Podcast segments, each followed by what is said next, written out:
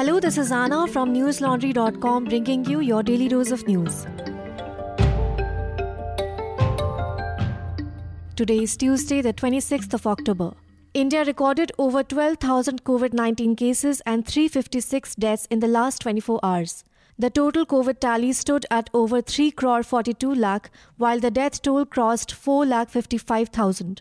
All these figures, however, are widely believed to be undercounts. So far, India has administered over 102 crore COVID 19 doses, of which 64 lakh doses were given yesterday. With 889 new coronavirus cases registered in the last 24 hours, Maharashtra had the lowest daily rise since May 2020. The state's total tally stands at over 66 lakh, with the death toll being over 1 lakh 40,000. According to the Times of India, schools and colleges in West Bengal will reopen for in-person classes from 16th of November after a 20-month gap. Globally, COVID 19 has infected over 24 crore people so far, claiming the lives of over 49 lakh 54,000. Reuters reported that from 8th of November, the United States will lift travel restrictions on India, China, and several other European countries. The travelers will be required to submit vaccination certificates from an official source. The Supreme Court today directed the Uttar Pradesh government to identify more eyewitnesses in the case of Lakhimpur Kheri violence. According to Live Law, the Apex Court also asked the state government to provide protection to all the eyewitnesses in the case. The bench comprising Chief Justice of India N.V. Ramana and Justices Surya Kant and Hema Kohli expressed their astonishment when UP government's counsel Harish Salve said that only 23 eyewitnesses had been traced so far. Bar and bench quoted Salve telling the court, and I quote, out of 68, the statements of 30 witnesses have been recorded under 164 of the Code of Criminal Procedure.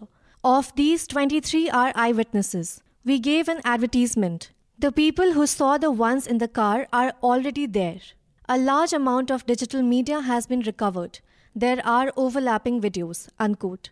On 3rd of October, eight people, including four farmers, were killed in Lakhimpur Kheri district during a protest against the centre's three new farm laws. Earlier, on 8th of October, the Supreme Court had rebuked the Uttar Pradesh government for lapses and delays in the investigation. It had said that it was not satisfied with the steps taken by the UP government in the investigation of the violence. On 20th of October, the court had observed that the state government appeared to be dragging its feet in the investigation. They also questioned the government on recording the statements of only 4 out of 44 witnesses. The case is slated to be heard on 8th of November. The distressing incident of the Lakhimpur violence pertains to the day of 3rd of October when horrific visuals showed three cars ramming into a crowd of protesting farmers in the area. Two of these cars belonged to a union minister Ajay Kumar Mishra. Later, the union minister's son Ashish Mishra was arrested by the UP police. The incident and the violence in its aftermath left eight people dead four farmers, two BJP workers, a driver of one of the vehicles, and a journalist.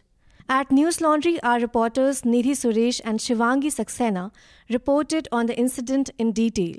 You can find a series of their reports along with several videos under the section Lakhimpur Violence on our website newslaundry.com. Listeners, we are able to hit the ground and bring you such stories that matter to you because we are a reader supported independent news media portal that does not thrive on the government or any private corporation's support. We believe in serving the public's interest and report on issues without them being tainted by any propaganda. So, if you believe in our endeavor and aspire to keep the news free and independent, subscribe to us today.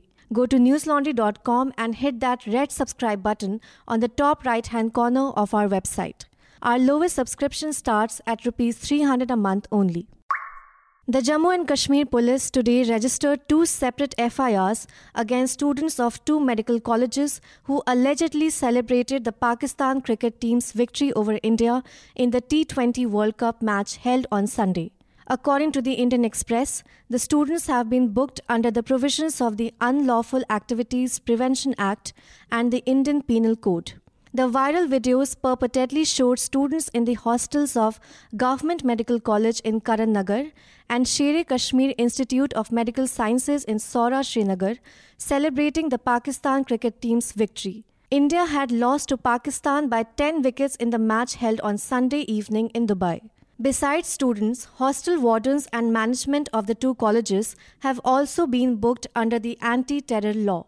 Vijay Kumar, the Kashmir Inspector General of Police, confirmed to ANI that the students have been charged under IPC Section 505, which pertains to statements conducing to public mischief.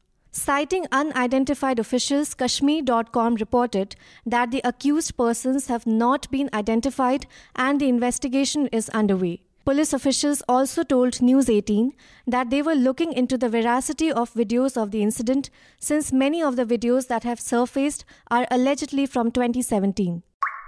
The Delhi government will start its Patakhe Nahi Diye Jalao campaign from tomorrow to ensure that the cracker ban announced last month is diligently followed. Gopal Rai, the environment minister under the Delhi government, said that police and sub-divisional magistrates should take stringent action against the offenders.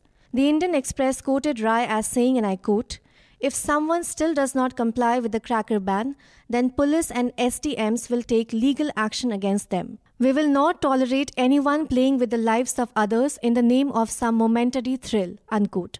The minister has also reached out to several brands, saying they should symbolize Diwali advertisements with diyas and not crackers. However, objecting to AAP's initiative, Praveen Shankar Kapoor, the BJP spokesperson for Delhi, claimed that diyas and crackers are integral to Diwali celebrations. He also stated that when the government says not to burn crackers and only light diyas, it hurts the Hindu sentiments. He further added that since the Kejriwal government has been unable to limit the pollution in the city, people have been forced to limit or skip the use of crackers during the festivities. On 28th of September, the Delhi government had issued a notification to the police and the district magistrates to not issue licenses for the sale of firecrackers. The police and other authorities would strictly monitor areas where licensed crackers used to be sold in previous times.